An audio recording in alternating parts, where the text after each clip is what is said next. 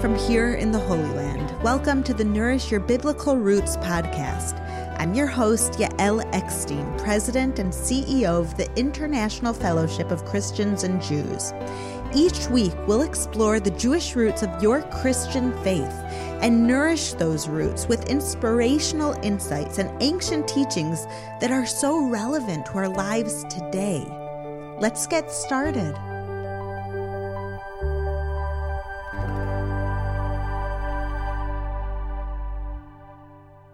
If you've been following our podcast, you know that we usually follow the traditional Jewish Bible reading schedule and explore the weekly Torah portion called the Parsha. But today we're going to talk about one of the most important holidays on the Jewish calendar, Passover, which begins later this week. Passover celebrates the seminal event in Jewish history, the Exodus from Egypt, the moment when the Israelites were redeemed by God and became His people. Today, we're going to explore some biblical verses that explain how Jews celebrate Passover every year and the lesson it holds for all people of faith. We'll talk about how asking questions is a central theme of Passover, and we'll discover why asking questions is a critical component in our walk with God. We'll learn that asking good, honest questions shouldn't be seen as a challenge to God, but as a way to improve our lives, our world, and yes, even our faith. This week, all across Israel, and actually across the entire world, Jews are preparing for Passover. We're cleaning out our houses, getting rid of leavened bread, just as the Bible tells us to. And we're buying special foods like matzah to eat at our special Passover meals. Passover begins at sundown this coming Friday night. So instead of reading the weekly Parsha in the synagogue on this coming Shabbat, we'll read a part of the Bible that actually relates to Passover. Exodus 12:21 to 12:51. This section of the Bible tells us about the eve of the Exodus, the very first Passover we learn that Moses instructed the Israelites to slaughter a lamb, a Passover lamb, and to place the blood on their doorposts so that God would pass over their houses when he came to slay Egypt's firstborn sons. The verses that I want to focus on today tells us what Moses said to the people after he gave them these instructions. They're in Exodus 12 verses 24 through 27, and I'm going to read them to you now. Obey these instructions as a lasting ordinance for you and your descendants. When you enter the land that the Lord will give you as he promised, observe this ceremony. And when your children ask you, What does this ceremony mean to you? Tell them it's the Passover sacrifice to the Lord, who passed over the houses of the Israelites in Egypt and spared our homes when he struck down the Egyptians. Then the people bowed down and worshiped. In these verses, Moses told the people that once they enter the land of Israel, they should continue to sacrifice a Passover lamb every year to commemorate the eve of Exodus. He also told them when their children ask why they're sacrificing the lamb, to tell them how God passed over their houses during the plague of the firstborn. Since the destruction of the temple in Jerusalem, there is, of course, no Passover sacrifice. Instead, Jews celebrate Passover with a Seder, a ritual meal that involves retelling the story of the Exodus. In order to do that, we set the stage with props and foods that help us to tell the story. So instead of having challah on the table, as we usually do during a typical Shabbat and holiday meal, on Passover we have matzah, which is an unleavened, flat, cracker like bread. The matzah reminds us of the bread that the Jewish people ate on their way out of Egypt when they left in such a hurry that their bread didn't even have time to rise. Some of the other items that we have on the table are a roasted meat bone that symbolizes the Passover sacrifice, bitter herbs that symbolize the bitterness of slavery, salt water that reminds us of the tears that the Jewish people shed as slaves, and a special nut and fruit paste that looks like mortar and reminds us of the harsh labor that the Israelites were forced to do as slaves. These symbolic foods are important because the purpose of the Seder is to tell the story of the Exodus from Egypt. And in particular to the children, so that the stories kept alive and passed down from generation to generation. What's interesting about the verse I shared with you is that it doesn't just tell us what to tell our children about the Exodus story, it actually tells us how to tell the story. Listen again to this part of the verse. And when your children ask you, What does this ceremony mean to you? Then tell them it is the Passover sacrifice to the Lord. That's the verse. God doesn't just want us to retell the Passover story, He wants the process to start with the children asking questions. We see the same idea a little further on in Exodus 13 14, where we read, In the days to come, when your son asks you, What does this mean? say to him, With a mighty hand the Lord brought us out of Egypt. The Bible doesn't want us to lecture our children about the story of Exodus. Rather, we are to train our children to ask questions. One of my earliest memories is of my father eating an entire tablespoon of traditional bitter herbs at the Passover Seder. The horseradish was so bitter that my father's eyes filled with tears and it looked to me like he was crying. I couldn't understand why my father was crying at our holiday meal, so I said to him, Abba, why are you crying? And my father looked at me with a big smile and he said, So that you would ask. Of course, that didn't really answer my question. So, one of my older sisters explained that the purpose of eating bitter herbs is to remind us of the bitter slavery and the tears of the Israelites. My father, I remember, just looked at my sister with such a big smile. He was so proud of her for knowing the answer to my question. But he seemed just as proud of me for asking the question in the first place. The entire Seder is structured in a way that encourages questioning. We do unusual things and we eat unusual foods. And when we get to the official storytelling part of the Seder, we don't begin with facts and explanations. Instead, we actually begin with questions. During the Seder meal, we use a guide called the Haggadah, which in Hebrew means the telling. It's a compilation of texts and prayers and songs that's been used for thousands of years to tell the story of leaving Egypt. The very first text that we read is called The Four Questions, and it's traditionally sung by the youngest child at the Seder. Another one of my earliest memories is singing this song, The Four Questions, at our family Seder. I'm the youngest of three daughters, and so once I was old enough to read, it was my job to ask the four questions. I remember standing on a chair in my nice new dress while the entire family looked at me, beaming with pride. And when I finished singing these four questions, everyone cheered for me.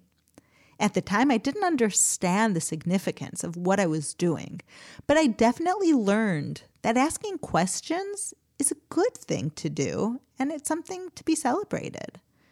The Passover Seder was designed to involve children and encourage them to ask questions so that we can have meaningful and relevant conversations about faith.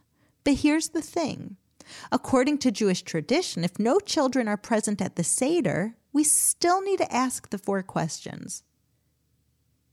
Even if we're alone at our Seder, we need to ask the questions to ourselves. And you might ask the question why?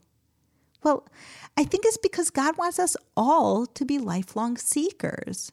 God wants us to ask. He wants us to learn, to rediscover and recommit to Him on our journey of faith. He wants us to grow closer to Him. Yes, Passover is a time to teach the fundamentals of our faith to the next generation, but it's also a time to review them for ourselves. It's a time for learning and discovery, no matter what our ages. And we learn best by asking questions. It might seem counterintuitive, but it's asking questions, not having all the answers, that leads us to more knowledge, new discoveries, and greater wisdom. I once heard a beautiful story that demonstrates this exact idea. Isidore Rabi was a Jewish American physicist who won the Nobel Prize in Physics for his discovery of nuclear magnetic resonance. And that's the technology that we use for MRIs. One time, a reporter asked him what made him become a scientist. And listen to what he answered. He said, My mother made me a scientist. When other children came home from school, their mothers would ask, What did you learn today? But my mother would say, Izzy, did you ask a good question today? He said, Learning to ask questions is what made me a scientist. Yes, learning to ask questions is a skill that we teach our children at the Passover Seder, and it's a skill that we all need to develop for life. It's the number one skill for gaining knowledge about anything, including God.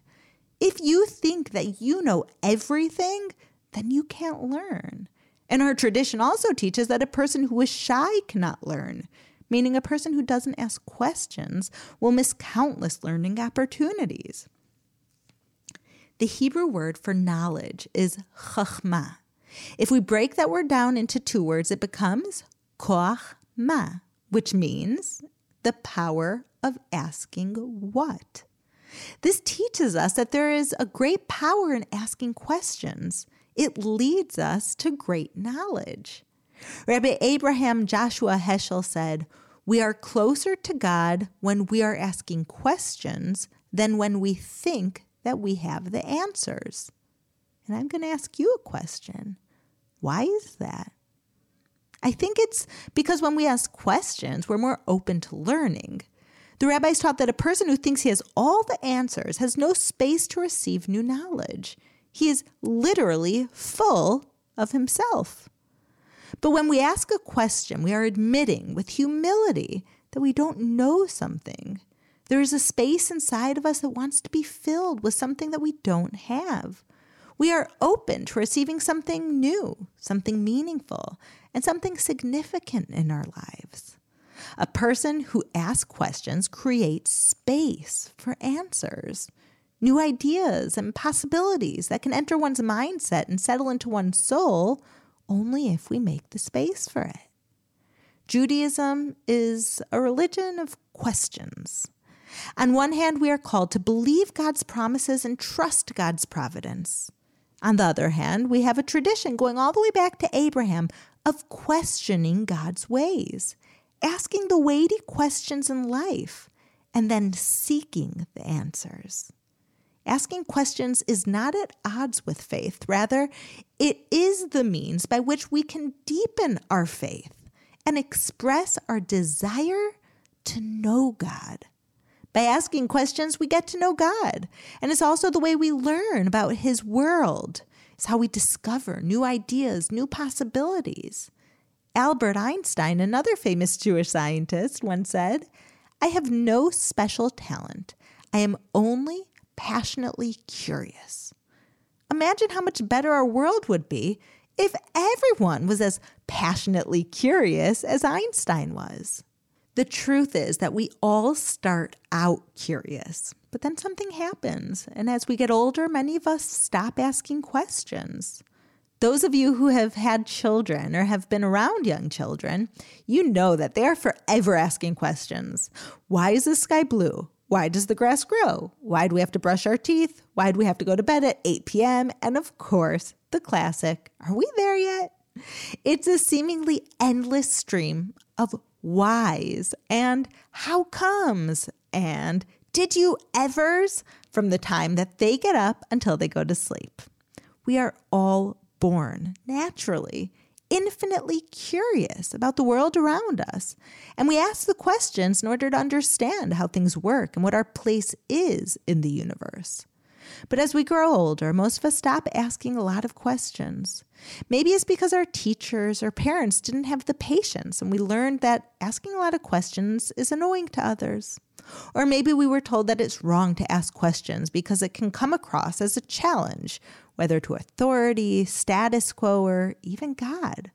Or maybe we stop asking questions because we become too busy as adults or because it's just easier to accept that things are the way that they are. But isn't that sad when we stop asking questions?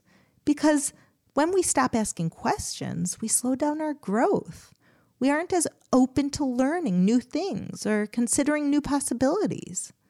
Passover reminds us that we need to continue to ask questions, no matter how old we are, and no matter how many times we've read through the Exodus story. We need to see everything, even the Bible that we've read so many times, with fresh eyes, and to never stop questioning. And you know what? We need to encourage our children to do the same. In my home, my husband and I do the best we can to turn our Seder into a meaningful and educational experience for our four children, aged 6 to 16. And that can be a challenge because the Seder lasts a long time. It can take hours. And a lot of that time is spent reading through and discussing the Exodus story.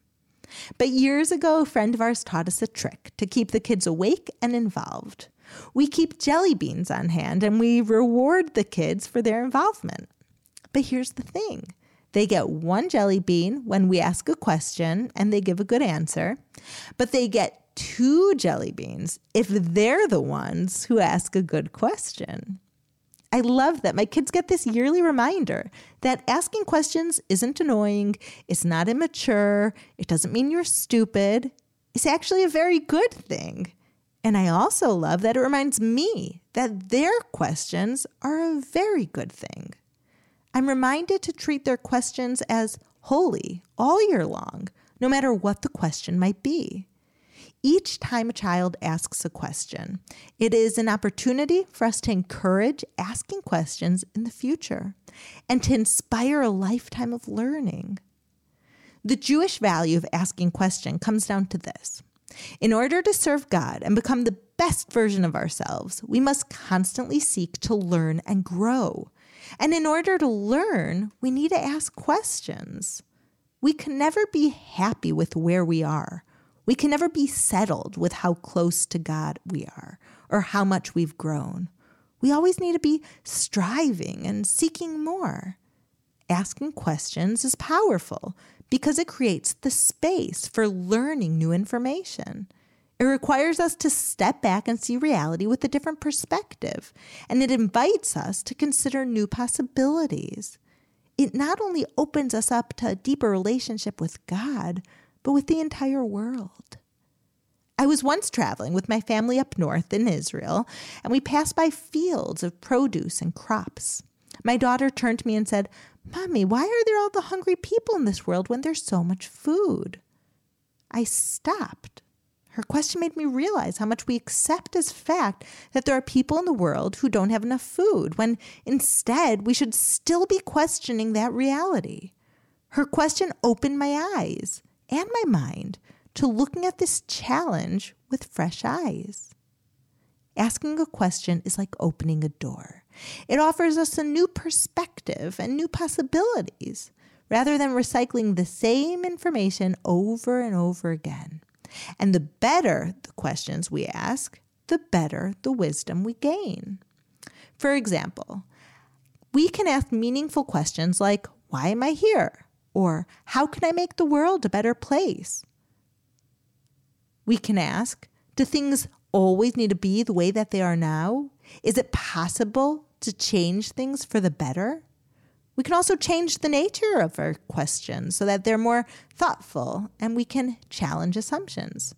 Instead of asking, why are people hungry? We can ask, how can I feed more people?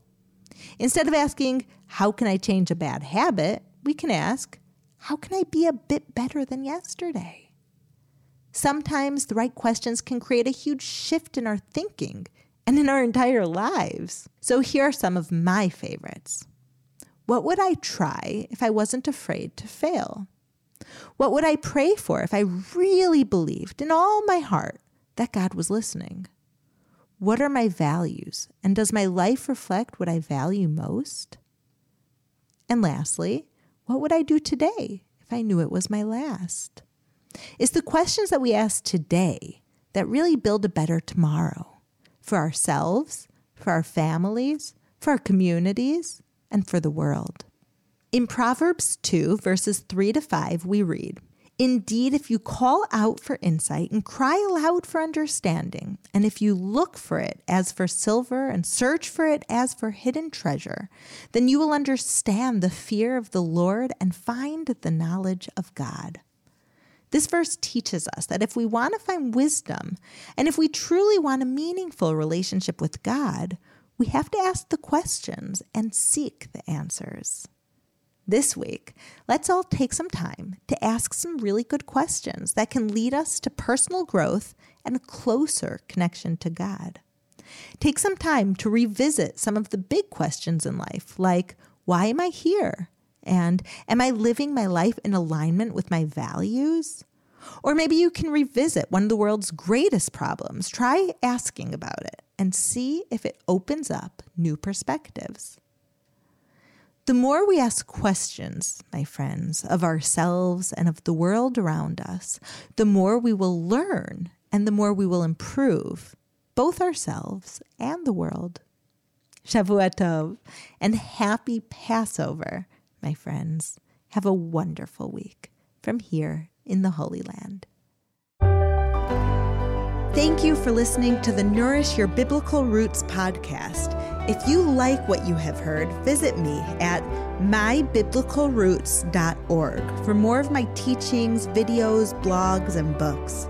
You can also follow me on Instagram at Yael underscore Eckstein or on Facebook at Yael Eckstein. Shalom and see you next week.